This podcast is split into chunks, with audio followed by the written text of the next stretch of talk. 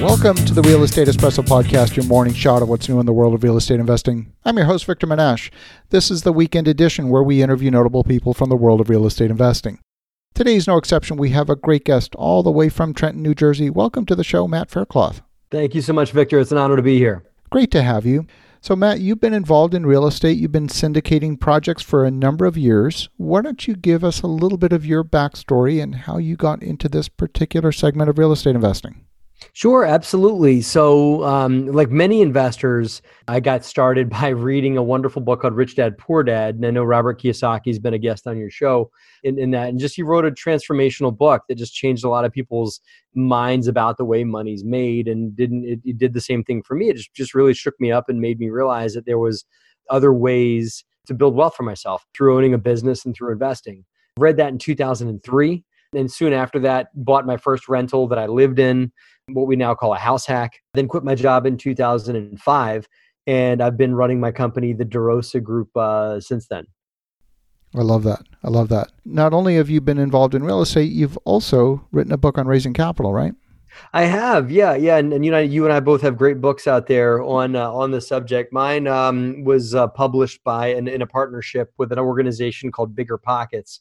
I refer to it as like Facebook for real estate investors. It's a great way for investors to connect, share ideas. Uh, they have several podcasts as well. They also have a, a healthy book production company. And so Bigger Pockets produced a book called Raising Private Capital, which is a bit of my personal story on, on building a brand and, and raising money and, then raising the, we've raised millions and millions of dollars for deals that we've done ourselves from just everyday folks, not just by finding multimillionaires or you know by hanging out at the country club or anything like that but by farming our own personal network uh, originally and then expanding out from there we've been able to do quite a you know just quite a few deals with other people's money and just helping them build their wealth while they help us build our business. There's no question there's a lot of quiet money out there. And what i find when i talk to a lot of rookie investors the number one thing that they lead with is well i've got a deal. It's a great deal. Come let me show you my deal. Mm-hmm. and it's all about the deal. Yep. And in my experience it's almost never about the deal what do you think? Uh, the deal is the last thing I talk about. I think that if you end up pushing the deal, you end up kind of like a snake oil snake oil salesman at that point. You're just really about huckstering something that may or may not be a great opportunity, but it's just you're trying to sell people on the vision of like, oh hey, you should, you know, look at this great apartment building deal I have, or and look at this cash on cash return is. What you really should be doing, and what I do when I speak to investors that invest with us, and what I talk about quite a bit in my book is get to know your investor first, get to know what their goals are, and also get to know what the investment vehicle they're coming in with if someone's investing with me with straight cash and I'm looking to borrow the money and put it into a short term project, I'm going to be very clear with them and let them know hey, listen, the money you're putting into this project is going to be taxed because you're, you're going to get an interest return on your money. That's taxable. That interest is taxable. Whereas if you invested with an IRA through a vehicle called a self directed IRA, that is way more leverage in a short term environment, such as a short term private loan or investing in a fix and flip there's also tax leverages for investing in apartment buildings. And I think that if you find out what people's resources are and what their why is and what this building of their wealth would um, would do for them, what their retirement goals are, all of it. I ask all those questions.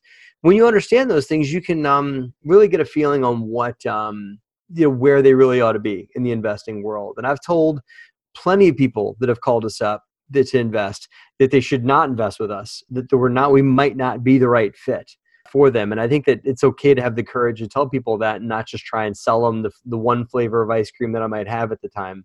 Uh, it, it's okay to turn them away and i think that they respect you more when you do that. I love that. Now of course all of these real estate projects are multifaceted businesses. They're usually there's a value add component to them which means that there's some amount of construction management. You've got a mm-hmm a capital raising team, you've got a property management team, you've got all of these different functions. How has that manifested in your business? Originally, when I first got started, I did a lot of that myself, and I wore a lot of hats. And you know, I, I did. I, I mean, when I first got started, everything from the leasing to the managing the renovations, to meet with contractors, to going down and pulling permits, and I, I did all the doing that there was to do. I did myself over the years we've built a, a, business business out of this thing. And so we've got a in-house construction manager that manages the renovation of the apartment buildings. We've got in-house asset management. We have an in-house acquisitions manager. So we've built a team you know, a la the E-Myth, and in, in, in doing a lot of these roles ourselves, we've been able to develop a script that those that work with us uh, can sing off of. So, so, but I agree with you. Yes, there's a lot that goes into these things, and and for apartment building specifically, there's a lot of different personalities that are required and and skill sets to be effective in apartment building. So I don't believe that one or two person shops are set up to be effective in multifamily because multifamily and and just the kind of deals that we're doing now just have so much going on with them that you really need different skills and different personalities to be successful. I love that. You talked a little bit about the fit for the money. Some money is looking for a certain tax consequence. Uh, mm-hmm. What other things are investors looking for in terms of maybe security or control structure or these various other things that might be affecting whether the money's a fit?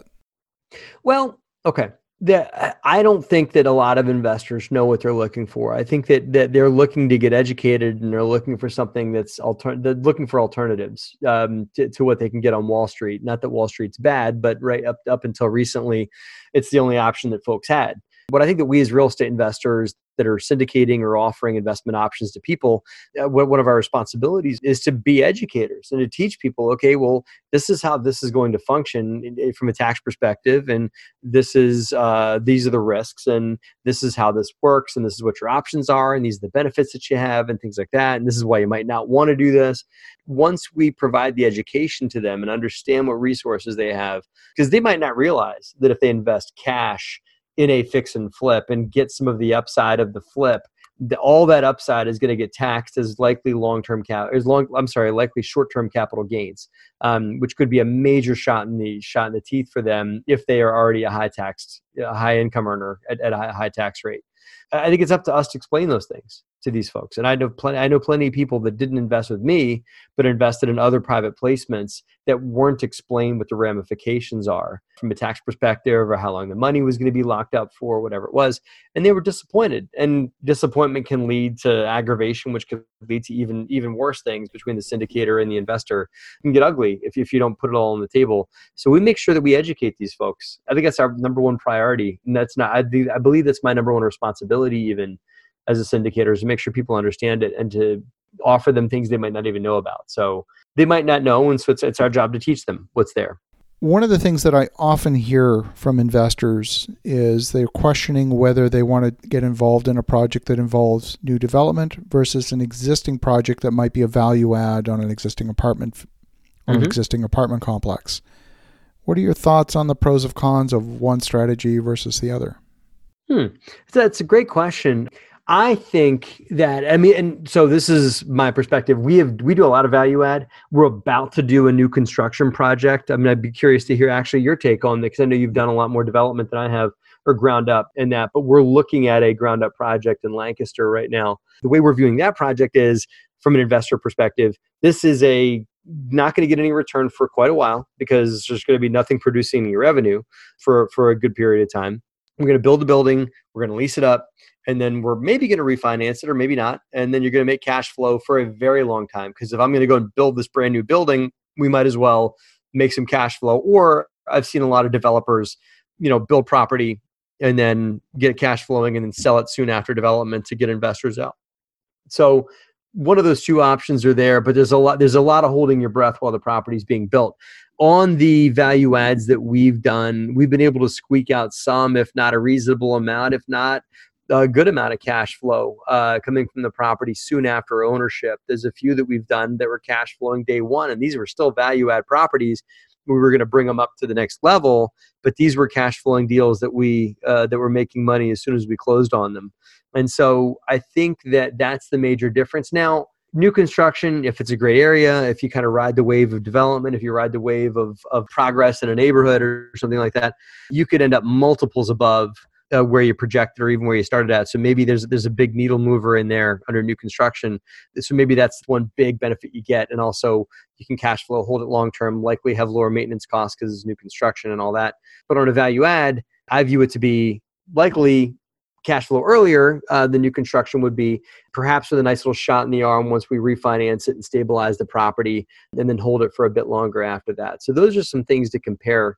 Likely similar risk profiles depending on who's doing the construction and who's doing the renovation and who's guiding the whole process. But I think it's again, like I said, it's up to us as, as syndicators to explain to investors what those two options are. Uh, I'm curious to get your thoughts because I know you've done a lot of new construction. I see a couple of things happening in the marketplace. Number one, I see that when multifamily projects come out to the market, they're almost always an auction. There's almost always multiple offers. Yep. And if you're going to be the winning bidder and there's 19 other guys behind you, do you really want to be the winning bidder? Because you're almost guaranteed to be paying too much unless you know something about the property that the other 19 don't. Yeah. Prices are getting bid up into the stratosphere. There's a bit of auction fever taking taking over here, Mhm. and uh, there's a lot of what people call cap rate compression. Properties that really are well overpriced for the value of the asset that they, that it is, and so at that point, new development starts to look quite attractive. The second thing that I find with new development is that often when I look at what happens in the marketplace a year or two years after it's been built, the vacancy is actually in the older properties, even if they've been repositioned. You get higher occupancy in the brand new product than you get in the older properties. So you often see if there is going to be a little bit of cannibalizing of the market, that the benefit goes to the new properties and Sure. the vacancy goes to the junk in the market. You know, you can take a 1970s Ford Pinto, you can give it a new paint job and you can put new leather seats in it, but it's still a 1970s Ford Pinto. Still a Pinto, right? And and and to to relate it direct, directly to apartment buildings, you can't change the square footage of bedrooms. You can't change that old style galley kitchen. You know, I mean, I can put in stainless steel appliances and laminate vinyl plank flooring and make it look really really cool. But if I'm going to build something from scratch, I can design in modern amenities and modern finishes and you know recessed lighting and things that people that the market strives for and and that you just I'm not going to get out of a 1978 built garden low rise. Well, exactly. Yeah, so you're actually right. We've built a lot of homes. We've built a lot of houses for sale. We've done a lot of major gut or add levels and things like that. New construction always beats uh, reno with regards to finish. Just get a blank slate. I mean, you're designing the property on a piece of paper first. You can you can draw whatever you want. You can design whatever you want, whatever modern amenities you want to put in there. So I agree with you. It's just as long as investors are willing to hold their breath the, during the development period, there can be some big wins for them for them on the back end. What we've done from a structural perspective to make that more palatable for investors that are looking for cash flow, because oftentimes when you are talking to investors, yes, they're looking for an overall rate of return, but they're also looking for cash flow. That's one of the components. Mm. And it's difficult to say to that investor, well, hold your breath for the next two and a half years until we have Yeah. cash flow, and then you'll get some. It's not a fit for a lot of those folks. So, one of the things that we do from a structural perspective, and I'm going to use an example, but there's more than one way to structure this, we use something called a convertible note. So, it looks like a debt instrument at the beginning. And then, based on a trigger event, might be a leasing threshold, might be a certificate of occupancy, then that note converts from being a debt instrument into an equity instrument. Mm-hmm. And the way that you would handle any debt instrument during construction, just like you'd have your senior construction loan, you're going to have an interest reserve as part of your project budget, along with paint and drywall and everything else in your budget. And so you can fund that interest reserve out of the capital raised for the project, combination of both debt and equity. And now you have a mechanism to provide a preferred return to investors during construction. They get some cash flow, even pre revenue. And then post revenue, once that uh, loan has been repaid and it's been converted to equity, now they're getting their, their residual cash flow based on their equity ownership. We found that structure to be very attractive for investors. I like that. I like that, and and and I think that's it's a good win-win. It's a good way to address the concern of of having to wait longer on new construction. Yeah, we've been doing that for probably close to nine, ten years now, uh, even on small projects, and it's met with very good acceptance from our investors. Mm-hmm. It's a good win-win, and that's what it's all about. You know, it's about like it's about designing a model that doesn't just benefit you personally. It just you know because it's likely more you know a little more risk the syndicator is taking there, uh, a little burden that they um, a little more burden that they've got to take on, but it also meets investors' profile, what they're looking for, and, and addresses some of their risk concerns. And I think that if you're willing to play that win-win game uh, with investors, it'll be rewarded. Exactly. Well, Matt, if folks want to get in touch, if they want to learn more, what's the best way? Uh, they can get a hold of us at derosagroup.com. That's D E R O S A group.com, D E R O S A group.com. They can hear about all the things we have going on, including some exciting programs called DeRosa Insiders, where we have uh, that we're rolling out. They can access all of my YouTube stuff and my wife's podcast for women called the Real Estate Invest Her Show. All that is there at derosagroup.com. And they can even link, uh, click on a link to pick up a copy of my book, Raising Private Capital, that we uh, did with Bigger Pockets. I love it. Well, thank you, Matt, for sharing your thoughts with us today. For the listeners at home, definitely reach out to Matt at derosagroup.com, D E R O S A group.com. In the meantime, have an awesome rest of your weekend. Go make some great things happen. I'll talk to you again tomorrow.